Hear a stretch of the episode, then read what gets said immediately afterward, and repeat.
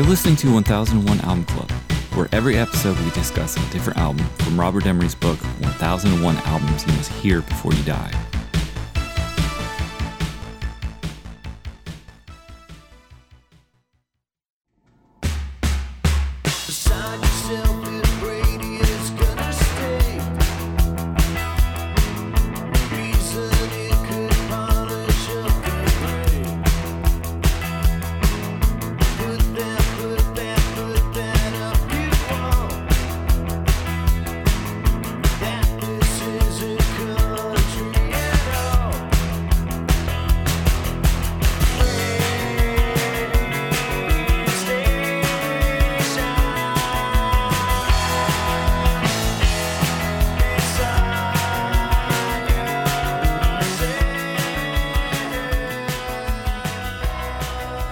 This episode, we're talking about REM, Murmur. In the room, I have Adam, Hey, Rob, Didn't the Butthole Surfers stalk this band?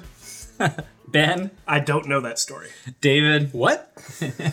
and on the line, I have Kyle. Hiya. Murmur is the debut studio album by the American alternative rock band REM, released on April the 12th, 1983, by IRS Records. The producer was Don Dixon and Mitch Easter. The genre is alternative rock, post punk, folk rock, and garage rock. And I'm going to read from All Music Review, Stephen Thomas Erlewine. Leaving behind the garagey, jangly pop of their first recordings, REM developed a strangely subdued variation of their trademark sound for their first full length album, Murmur. Heighten the enigmatic tendencies of Chronic Town by de emphasizing the backbeat and accentuating the ambience of the ringing guitar. REM created a distinct sound for the album, one that sounds eerily timeless. Even though it is firmly in the tradition of American folk rock, post punk, and garage rock, Murmur sounds as if it has appeared out of nowhere, without any ties to the past, present, or future.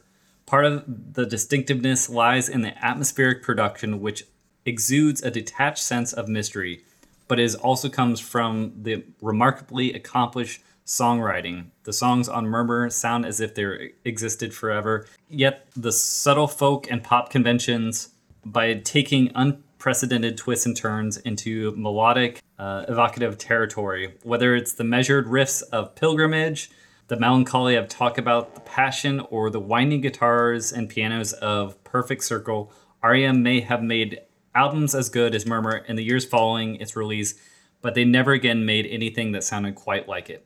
All right, what do we think of REM Murmur? Did that a write up say that they left behind the jangle of their early recordings? This record's so jangly. They had one recording before. They said the backbeat. Yeah. They had said they left Chronic behind the Town, which is just like straight up, like flaming groovies, just like Okay. jangle, jangle, jangle. really? Wow. Yeah. I've never heard that one. So yeah, they they evolved, I think, from the the Byrds territory of the Beatles jangle rock into something different. I, get- understand what they're saying. I get Byrds vibes from so much of this record. Sure. And also, I, I think like this record kind of launched a thousand jangles in '83. It really did. So Mm-hmm. it might not be as jangly as the first one, but I definitely don't think they're they've given up on the jangle. Well, their next album, their second album, Reckoning, is like maybe the jangliest of all Yeah. of them. So it's just like a brief departure. A jangle hiatus. Yeah, they take a jangleitis. Yes. It's true. Yeah. Um. Uh. Chronic Town, and then uh, which is before this, and then Reckoning, which is after this. Um. I like much more than Murmur, but I've always liked Murmur. It's got some stone cold, you know, classics on it. Murmur's great. Rob, what did you think about Murmur? My favorite murmur thing was uh, Bill Berry demoralized by multiple takes of Catapult, Dues at Poor 11. Poor guy. They, Yeah. they switched up the producers on him. They had whatever second producer came in and was like, no, more takes on Catapult. And like the wiki just said that Bill Berry was demoralized by multiple takes, which is one of the funniest things I've ever read. Oh, so yeah, As a person who's recorded things. to clarify, I think I know about this. This is because wasn't this record made like they're trying to make it like really pure? My understanding is that they were doing like very few takes. Like these are like first vocal takes, unless it was just a bad job, and you know do another one. But like super low and like organic instruments. I mean, is there any? Is there anything like No, so a keyboard um, or there's there's piano. okay? And there's like treated affected piano, but for Catapult, the first before they started recording this version of it, they tried to do it with this hotshot uh, new wave producer who just put synths all over it, and they were just like, "I hate this. This is so bad." And so they stripped it back down, and yeah, and like the album is mainly, other than guitar, bass, piano, it's like vibraphone Yeah. is like the next lead instrument. it's off- off- so bizarre. The I think they didn't want to be dated. It's Yeah. like because that's the thing is like everything of that era was so like of that era because everybody was using all this new technology. New technology always always dates you. yeah. Yep. Mitch Easter was their dude. I think like he he he had re- they had recorded with him earlier. Uh, it's like his place was his little studio in the garage was laid back. They felt like he got them and he got their sound. They liked the way they sounded when Mitch Easter recorded them. They took it to IRS, and IRS is like, we need a, we need an adult in the room. You know, like we need someone that's going to be able to make a sellable record. They thought that the stuff Mitch Easter is doing was like too murky, too much of what REM actually wants to sound like. And so they brought in Don Dixon kind of to be also producer. I'm assuming that Don Dixon coming into the room is what broke Bill Berry. I, I do love the idea of someone being demoralized. That's sick, man. That's even with uh, even with uh, like uh, the label bringing in another producer, it's still this is a murky record. Mm-hmm. No, not that that's a bad thing. That's what they were I think it- going for. Yeah. They always have a bit of a dark tone to their stuff. You know, even though it's like jangly, there's what's, a dark. what's murky? How, how would you describe murky? I'm just curious.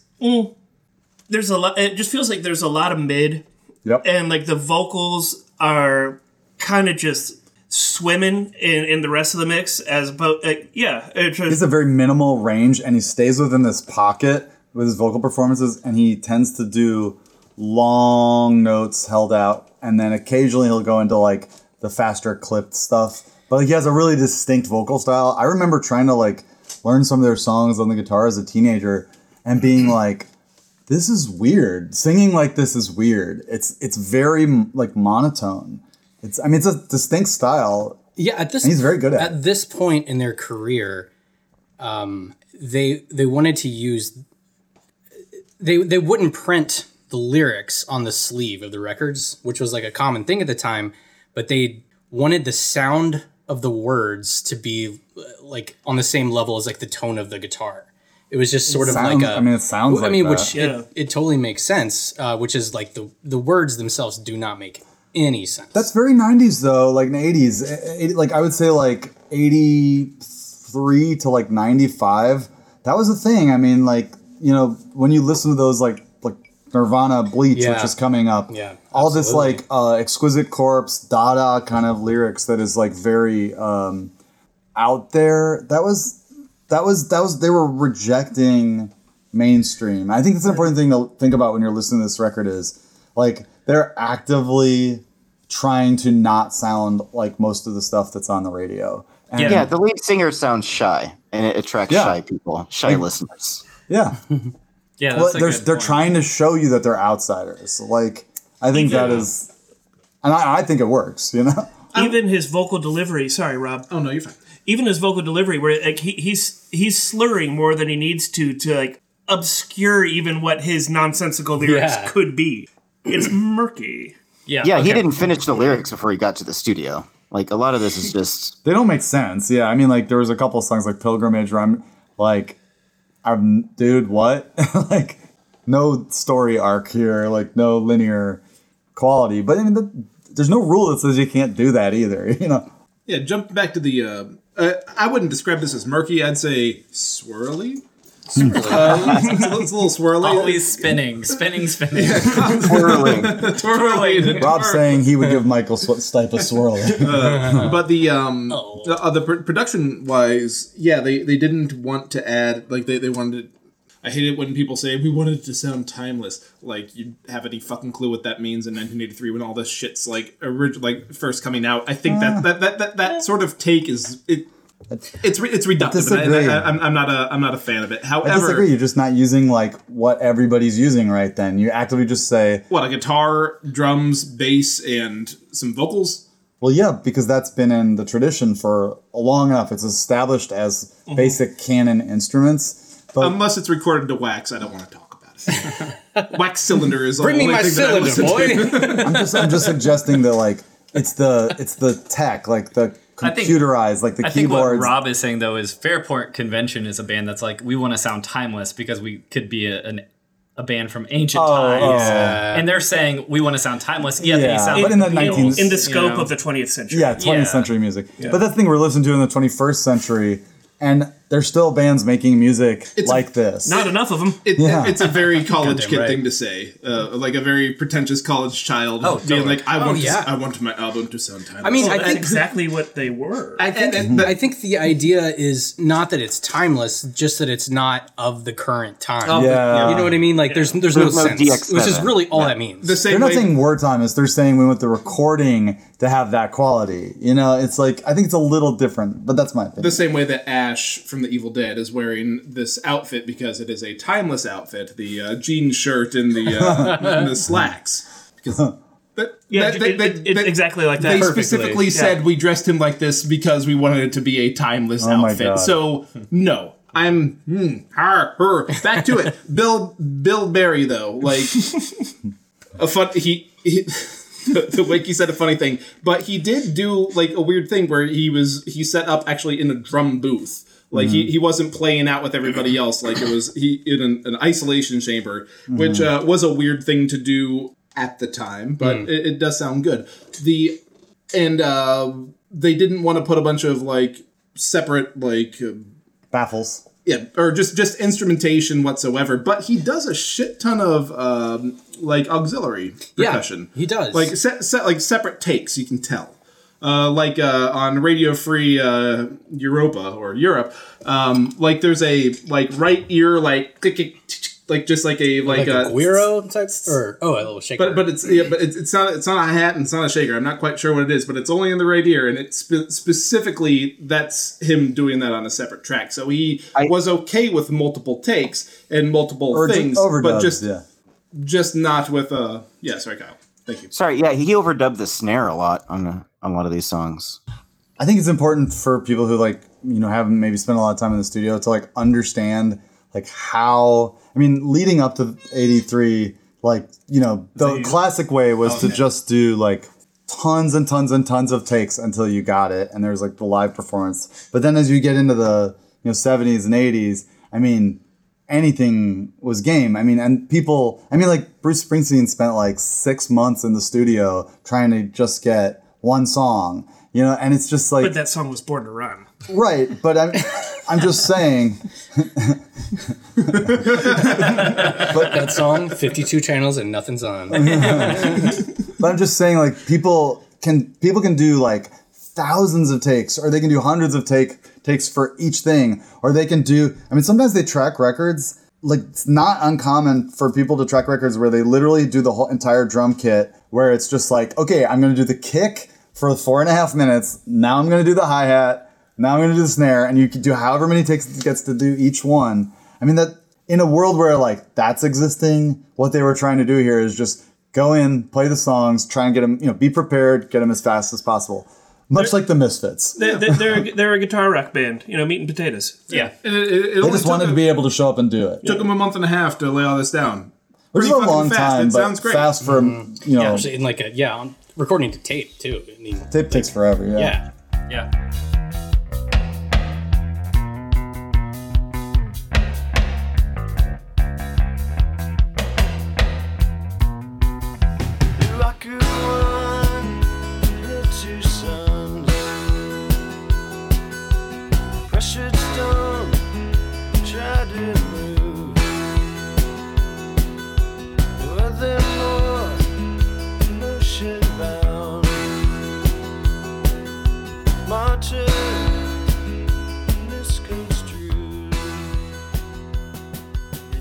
Question, I like this album a lot. I, I've I've enjoyed uh, most everything I've said uh, or everything I, I, I heard on it. Uh, Radio Free Europe, the very opening of it, I got some serious like krautrock, uh, krautrock, Oh, yeah. Kra- Kraftwerk vibes with that. Uh, Cool. Okay. I guess, Yeah, uh, yeah, for like sure. that phaser, uh, like Yeah. yeah, like uh, which I thought was really neat. I have stars next to all of these songs, Cool. and a lot of them are actually circled. So yeah, I was uh, pleasantly surprised by this REM. record. Interesting. I wanted to wait until Rob said something um, Sorry before I tipped my hand and said that like this is maybe my favorite album. Like, of, Really? of Wow, anything. I mean, it's it's absolutely top ten, which for me means it's top three of my favorite REM albums. but, but I just I, I do love this album. Like, So- come, I'm sorry. Go ahead. Yes. Well, I was gonna say, as an REM fan, Yeah. See, I've always, uh, I had a good friend who I live with, Trey, who was totally into REM, like Big time. always, you know, mm-hmm, saying mm-hmm. REM's great. He never pushed it on me. He never was like, you got to listen to REM. You got to listen. So I never did. But I was always like, I held my own because I think I fell into that REM got popular when we were at Yeah. the right age, mm-hmm. and then looking backwards felt intimidating to me in, in a sense because they had i mean how many albums they have like 10 albums or something in 13 years and i was always like i can't Where do even you start begin? where do i begin where do i even Yeah. go and i should have just started with this i should have just gone back to the beginning and, and started again now i am of course It was hard to do that though. Like now you can just like put it but on, is on the this internet, Yeah. you is this where you would You had to start invest. or so it, I mean, like for me, I I mean, I'm What was your first REM, David? my first rem was I mean, I guess it would have been green because I remember like I'm from Atlanta or outside of Atlanta and I remember hearing like the one I love. Yeah, that's an early one for me too. Um, what a song. Wait, no. The one I love is on document. I'm sorry. Um Oh god. Now I have to now I'm, I'm second guessing Stand. myself. So there's That's all not these- great. I have an early memory of that because it was the song on the Chris Elliott show. Get a life. Get a Get a life. And that was the theme song. And I remember loving that song. And like because I love that show. Yeah. But uh Um, for me though, like I got into them pretty heavily in uh, Automatic for the People. okay That was Same. I got into them in, in real time with when Automatic for the People came that was a big deal. um, okay And then I kind Zach of Morris had an Automatic for the People poster in his room. Oh. And he's cool. I remember I, I, I saw that. I'm like, that Saved by looks cool with that pointy Yeah. wrecking ball. What's that? Uh, yeah, and so like after after Automatic for the People, I kind of worked backwards a little bit, but Murmur was one of the late the last ones that I got into, and I'm not sure why. Um, but then like I really really got into it probably ten years ago, and um, it, it- there's not like it doesn't really fit into their continuum yeah in any way because like you can that. kind of hear the way that they're growing through the years, but then there's just this one aberration, which is just like they're a jangle pop band, now they're this art pop band, now they're jangle pop again. And then it kind of goes into like folky stuff. It's a strange, strange album that um, I think there's so much that you can dig into and really find interesting pieces. Like on upon each new listen. Yeah, I I agree with that. It's a dense record. It feels like um, I was thinking a lot about Nick Drake, uh, and how you know the more I listen to Nick Drake, the more I like it. Maybe not the pop. I, I can't remember his pop album, but the first Bryter Layter? Brighter Yeah, bryter Layter. later. Yeah, featuring that uh, Richard Thompson from Yep. Fairport. yeah.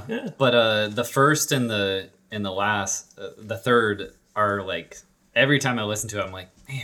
Yeah. It's just really good. And mm. I'm starting to feel like this with Murmur. I'm starting to feel like every time I'm listening, I'm like, I'm more invested. I'm more invested, you know, like getting there. You know it's interesting? Uh, makes me want to, you know, get more to, to go through the catalog. now. Yeah. I think what's interesting about hearing this record is, well, one, that it they just have a REM in general seems to have a sound that just appealed to so many people. You know, they sold so many records in their career. I believe they're the highest paying paid record deal of all time. I think it was like $90 million? Was ninety? Ninety million dollars. Just like what's the major that they signed with after? How many I- vegan Warner restaurants in Athens Warner? can you open with that kind of money? I thought it was 80, but it, pretty, It's- I knew there was like somewhere between fifty and hundred million dollars, and like it, Jesus I, I, as of a few years ago, my understanding was this is the biggest record contract ever signed. At the time, it definitely was. Yep. I think it Yeah. still is though. But uh, Really. I mean, What what album was that? Uh, the these are first Warner- selling. You know, they're selling the albums back then. you I know? think it was after Green was their first Warner Brothers record, right? Green was the Oh, first wow. Warner, That's early. and then Out of Time, and then Automatic, and then I think they signed the big mega deal after Automatic for the People, Was it which would Monster have been then? it was- Yeah. Monster was the first one. Monster was huge. Huh. Yeah. yeah, the But they most. sold, I mean, like 80 million records. Yeah, it so was insane. it, it paid off. It's not like Oh yeah, no, they They the did- label did great, but they didn't deliver. that eighty million dollar Yeah. largest recording contract ever awarded. Yep. And this is some uh, arena folk rock. It, w- it Yeah. would be. sort of a This was in 1996. Yeah. Five album deal with Warner Brothers. Good job, and like kids. I, I remember like seeing That's what I'm saying. Is like when you hear this record, some- you don't hear 80 million dollar record contract. you definitely like- don't hear arenas and like no, you can't even I picture remember like it. seeing some footage of like the monster tour. You know, like the the the the venues they were playing and how they looked and like Michael Stipe, like of course like now he's got the shaved head at this point, but he's got like the glam like eye makeup on and just like wow that's the, that's the, that's the same band as Murmur. That's the same dude that was too shy to talk to David Letterman. I, I watched right. that interview. so it's just the interview. It's not their actual performance, but it's the, the Letterman part where he like he like strolls over and starts, "Hey, cool drums," you know, like starts talking to the band, and he's just talking to Mike Mills and Peter Buck, and you can't even see Michael Stipe, and he has this little conversation. He walks away. Michael Stipe was just like sitting back there with Bill Berry, and he's like, "Is he gone yet?" okay, I'll, I'll come up and sing now. Wow. So funny. Michael Stipe demoralized. I think that's what I think that they really have a you know je ne sais quoi or whatever you know like something that A soup of the day. yeah nice sounds delicious. Um, but it's just like that idea that it's there's something that this band has that everybody can access a part of. You might not be, and not everybody's like a the biggest REM fan, but I think everybody can find something by them that that they're like, oh yeah, this is a good song. You know, I think there's just something about it, something about their approach. Maybe they have just enough mystery, just enough that they don't tell you the understated performances. Something about it just is accessible, and they tap I into mean, that. th- I think they tap into. I think the write up was correct. They tap into the folk sort of American, you know, feeling or something that feels very natural to us. You know, especially here of, of bluegrass, of that sort of um, you know our heritage or whatever you want to say about uh, the you know uh, America's roots music. It Yeah. feels very roots. Like they they've combined country, rock, pop, all that stuff, but they've done it in a very unique way that feels very. Uh, it just feels new when, when you hear it, even even today. I did find it interesting. I read an article about them. Other bands sort of copying their style around the time, of course, when this came out. Yeah. Than other bands, and they said uh, two years after that, it was the Replacements. I see a lot of Replacements Sure. band right now. It's Sonic Youth. That's white middle class kids are playing now. Noise influenced kinds of song, textured noise stuff. It comes and goes. We had our two years of being imitated. You know who? wrong. You know who kind of, I think, pulled from their canon a little is uh, the Canadian band Tragically Hip. I think that they definitely came from the school of REM. Yeah. I mean, they've had a long career of it. Well, I think I think REM's um, I- I think their influence stems also from the fact that they were in a small college town in the South, and they would just get in a van and drive, and they were like, I mean, they were DIY, and they were playing any place that would take them, um, and so you know, um, which wasn't the way that that it was done at the time. Um, so I think a lot of people, even if you didn't connect to their music, you could connect They're just to that like that blue It's collar D- DIY. I mean, that's Yeah, kind of like just- the it was punk. Beatles kind of did that yeah. with Hamburg, and like, I mean, just like they honed their craft by just like going out there and doing it instead of trying to get famous first. Speaking of honing their craft, every member of this band, except maybe Michael Stipe because he gets a lot of credit, every member of this band is underrated. Like Yep. Peter Buck is an underrated guitar player. Uh, Mike Mills is an underrated bass player, and also Those vocals. those vocals, and and Bill Berry's contributions. Like this this band is a solid quartet. Do you think Bill Berry enjoyed the works of Stewart Copeland? of, of their label boss's brother. Yes. Um, I, I hear a lot of that uh, that hi hat work like going through some of these songs, but I mean that just could be a, a, a thing of the time. I don't know. It- Um, it's laughing, right? That that has that kind of like reggae intro, the where it's just like the rototoms. Yeah, laughing is one that Yeah. I said. Methinks I always think Bill that. likes Stewart Copeland a lot. Yeah, he's doing he's doing a lot of hi hat work. Um, I wonder. I don't Yeah. know. yeah, I could see that. Yeah, if there's a if there's a reggae feel uh, reggae feel with hi hat work, our sources point to Stewart Copeland. Kyle, where did you jump in on the uh, on the REM, and uh, Uh, I- where does this album lie in your heart?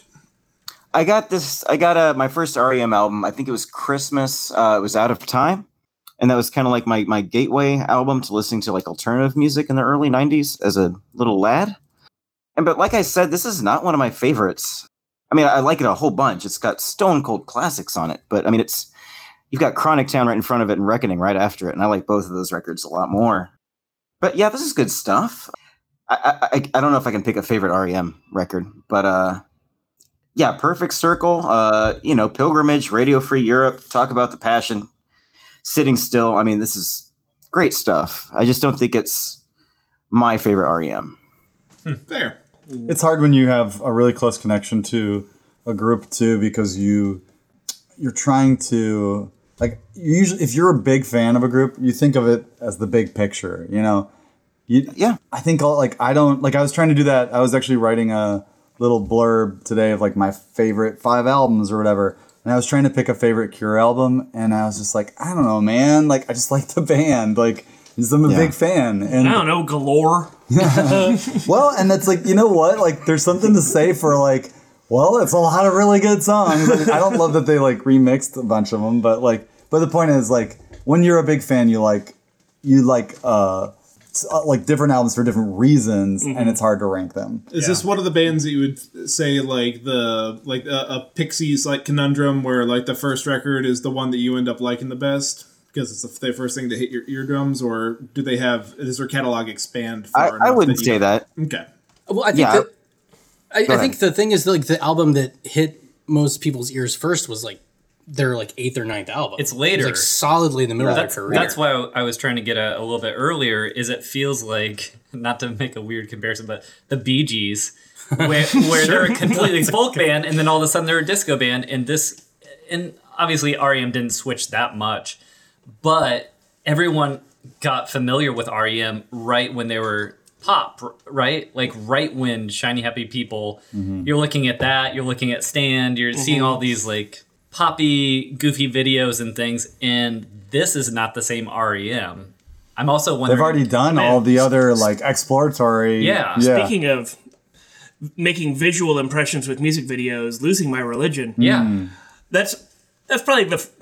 F- I didn't have cable growing up, so I only watched it at friends' houses. Yep. But seeing that music video made a huge. I just burned those images into my mind. Oh, yeah. you And know. it's- They play really- that every hour on the hour. It's a really powerful song. You know, hard not to make an impression.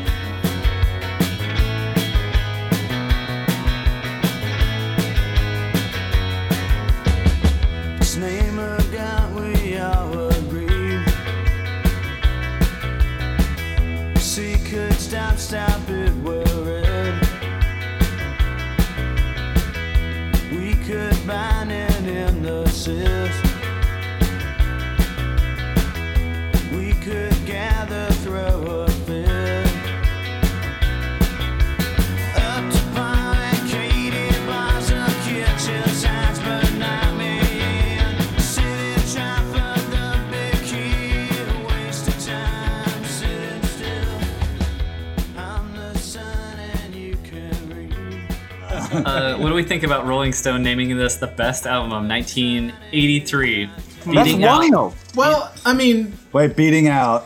Michael Uh, Jackson's Thriller. Thriller Synchronicity. and Synchronicity. Oh, and uh, Pyromania.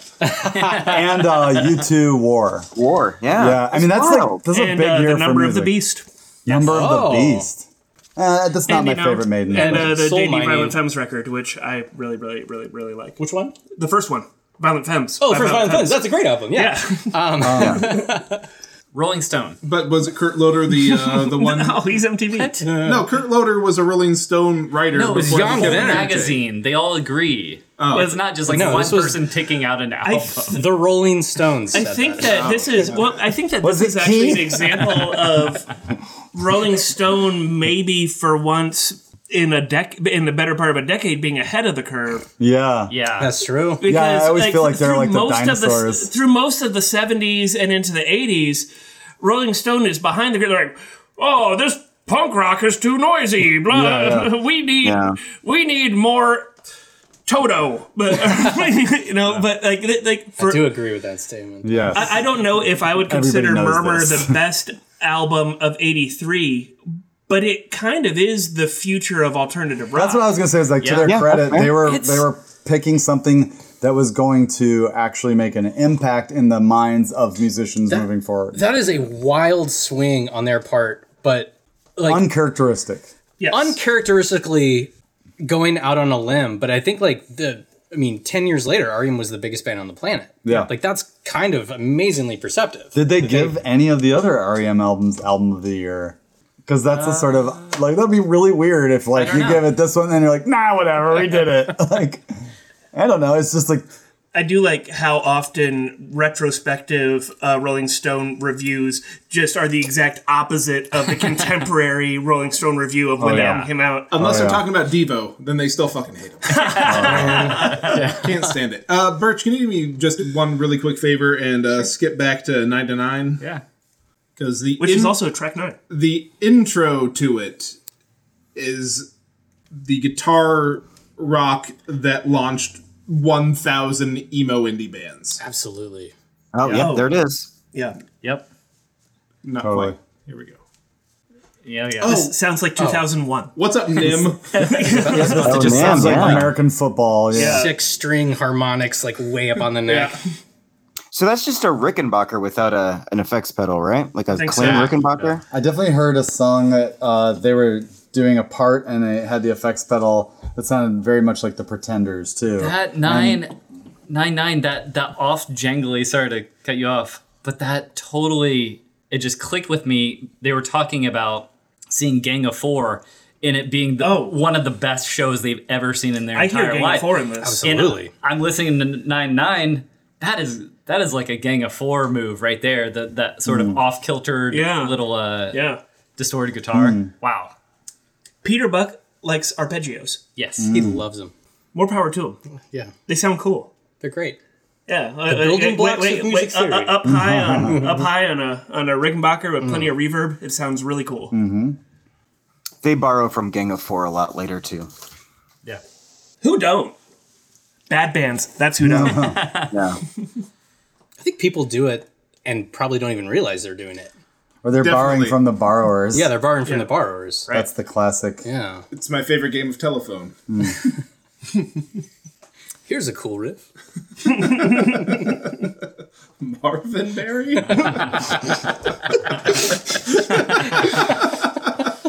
oh, I almost got you with whiskey coming out of your nose, buddy. All right, you, you guys might not be ready for that, but your, Yeah. your kids are gonna love it. Around Yep. this time, they were touring with uh, X, Black Flag, uh, DBs, Husker Du, Wow. Minutemen, Mission of Burma, Sonic Youth, Replacements, Dream Syndicate. Uh, of course, Ooh, they had other, uh, you know, And 10,000 Maniacs. yeah, other. yeah uh, that checks out too Yeah. that's like a little closer than like Yeah, I know. picturing like X and like you know They I said would they love to loved see- X. Dude, X, X and X REM in 83. God damn it, X and 83 was They said on top of their fucking game. Yeah, man. they were Yeah. like, I don't understand why X is not the biggest band. I don't understand how we're pop- No more one understands why than X isn't the biggest band. What they they had theorized that they got lumped in with punk rock, and that just was the end of them. If they wouldn't have been lumped in with punk rock, they thought that uh they would have uh exceeded. They should have. I love them Man, what a what a what a double double edged sword that is to get lumped in from with punk rock because on the front end of that that like from from like 1977 to 1981 punk rock just meant you're, there's no rules and you didn't fit in with other stuff and you were doing it yourself yeah and then you know and then the uniform comes in Yep. and then the rules come in and then all of a sudden X isn't the biggest band in the world because they're a punk rock band. when the rules right. come the And then you rules have to be come dating a skater I would boy. say almost more from the industry than they do from anywhere else because they're looking for their marketing opportunity. I mean, yeah. like I would say that like not having a genre, you, you don't see a lot of groups thrive that are not associated with a genre. Well, the, the majors were all looking for the next journey right now. Like they, they, mm. they were all looking for that. They, it- like they were very much living in 1977 rock and mm-hmm. roll, at least in the American market. Yeah. They didn't know what the fuck to do with anyone that was yeah. kind of pushing a little bit of boundaries. Yeah. That wasn't metal. But even then, they were staying away from metal because of the occult. Reagan's. Whoa! What's it, what's it Thriller that has the disclaimer in the liner notes? He's like, "Hey, just so you know, I don't believe in the occult. Anyway, here's Thriller." It's a little spooky song. My friends John Landis and, uh, and Vincent Price wanted me to point this out. There's some pretty spooky guys, but they're cool. All right. Yep. Congratulations on all those Michael Jackson impressions, guys. I I, I, I aborted mine immediately. I realized that was the dangerous territory. My Michael Jackson impression comes from a place of love, by the way. Oh no, that's good. Um, one weird thing in this album on uh, "Shaking Through," the tenth song, one of the two REM songs to have a full-on key change. There's only two. Yeah, this one and "Stand," which has multiple, I believe. Good for them. Yeah, right. Yeah. And I think it's a very regrettable choice in this song because it's just like they're just doing the thing, and then you know, then it's just like the Rockettes getting the kick line, and you like they just you know the you just clap. Oh, they just modulate up. Yeah, it just goes up half a step, and it's just like it it it. Okay, yeah. it, it there's that like reaction that you have to think like, hey, when you hear that. Is there ever a song that has like a key modulation, but like Where you to don't the laugh. wrong key? It's like I would love to have. that was weird. Does the song just get sadder to you? I love that idea. Yeah. I, I was gonna say, is there ever a song that modulates where you don't go?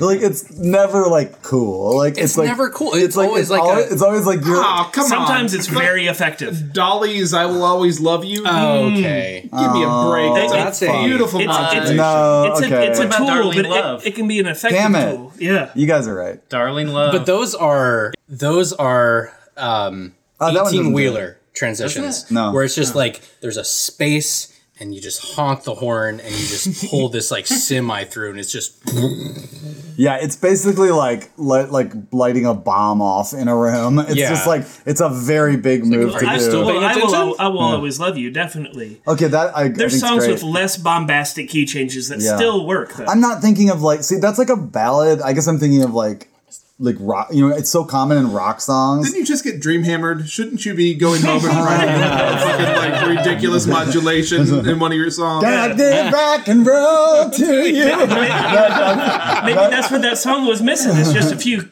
few crucial Oh, modulations. it modulated. It goes up. It never stops. That's what made me think of it. It was like I just think there's so many songs like that. Like oh, and then there's uh like the Aerosmith cover of uh. Don't want to close my eyes. Like, yeah. Oh no. Like that modulate. I just like I feel like that's the song that I'm used to modulating. I yeah, we we need to find one in rock Yeah. because in soul good one. in pop it probably makes perfect sense, but in rock it I think that there's. I think that's what I think there's plenty. Doesn't Guns N' Roses Think about it because I'm curious because like City? the Dolly's a great example, but uh, no. The, the, the, the- hey, Uh, people who are listening. yeah. Give us one. Yeah. Uh, positive, everybody. yep. One hundred percent. Yeah. Absolutely. man. Yeah, Yep, a good yep. record. Okay. I wrote down why not positive. Why not positive? no, it's Yeah. great. Uh, we're gonna get. just listenable. I know we're gonna get green. Assume We're we'll getting we're auto- getting at least three more. Yeah, we're gonna- automatic and oh. monster. I would imagine. I don't know if we'll get uh, I monster. can't see Monster being on there. I don't think Yeah, so. Monster's kind of Hey, having we, like we, but a we got Limp renaissance a bit, Bizkit. but- We can get monster. but Oh document, yeah. I suppose. document. I bet. Ooh. Document for sure. We might Yeah. get document in In- green. I want Not Fable. automatic. I It's don't gotta know. be automatic. Gotta be automatic. Okay, we'll figure it out.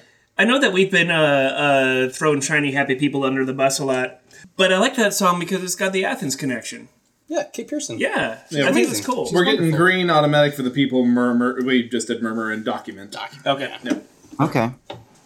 Has make anyone sense. heard the podcast? Are you talking REM Remy? Yes, I haven't. it's, it's phenomenal. Is that the sequel of You Talking You Two to Me? Yeah. Yes. Okay. All right, next time we'll be talking about the the soul mining. All right, thanks.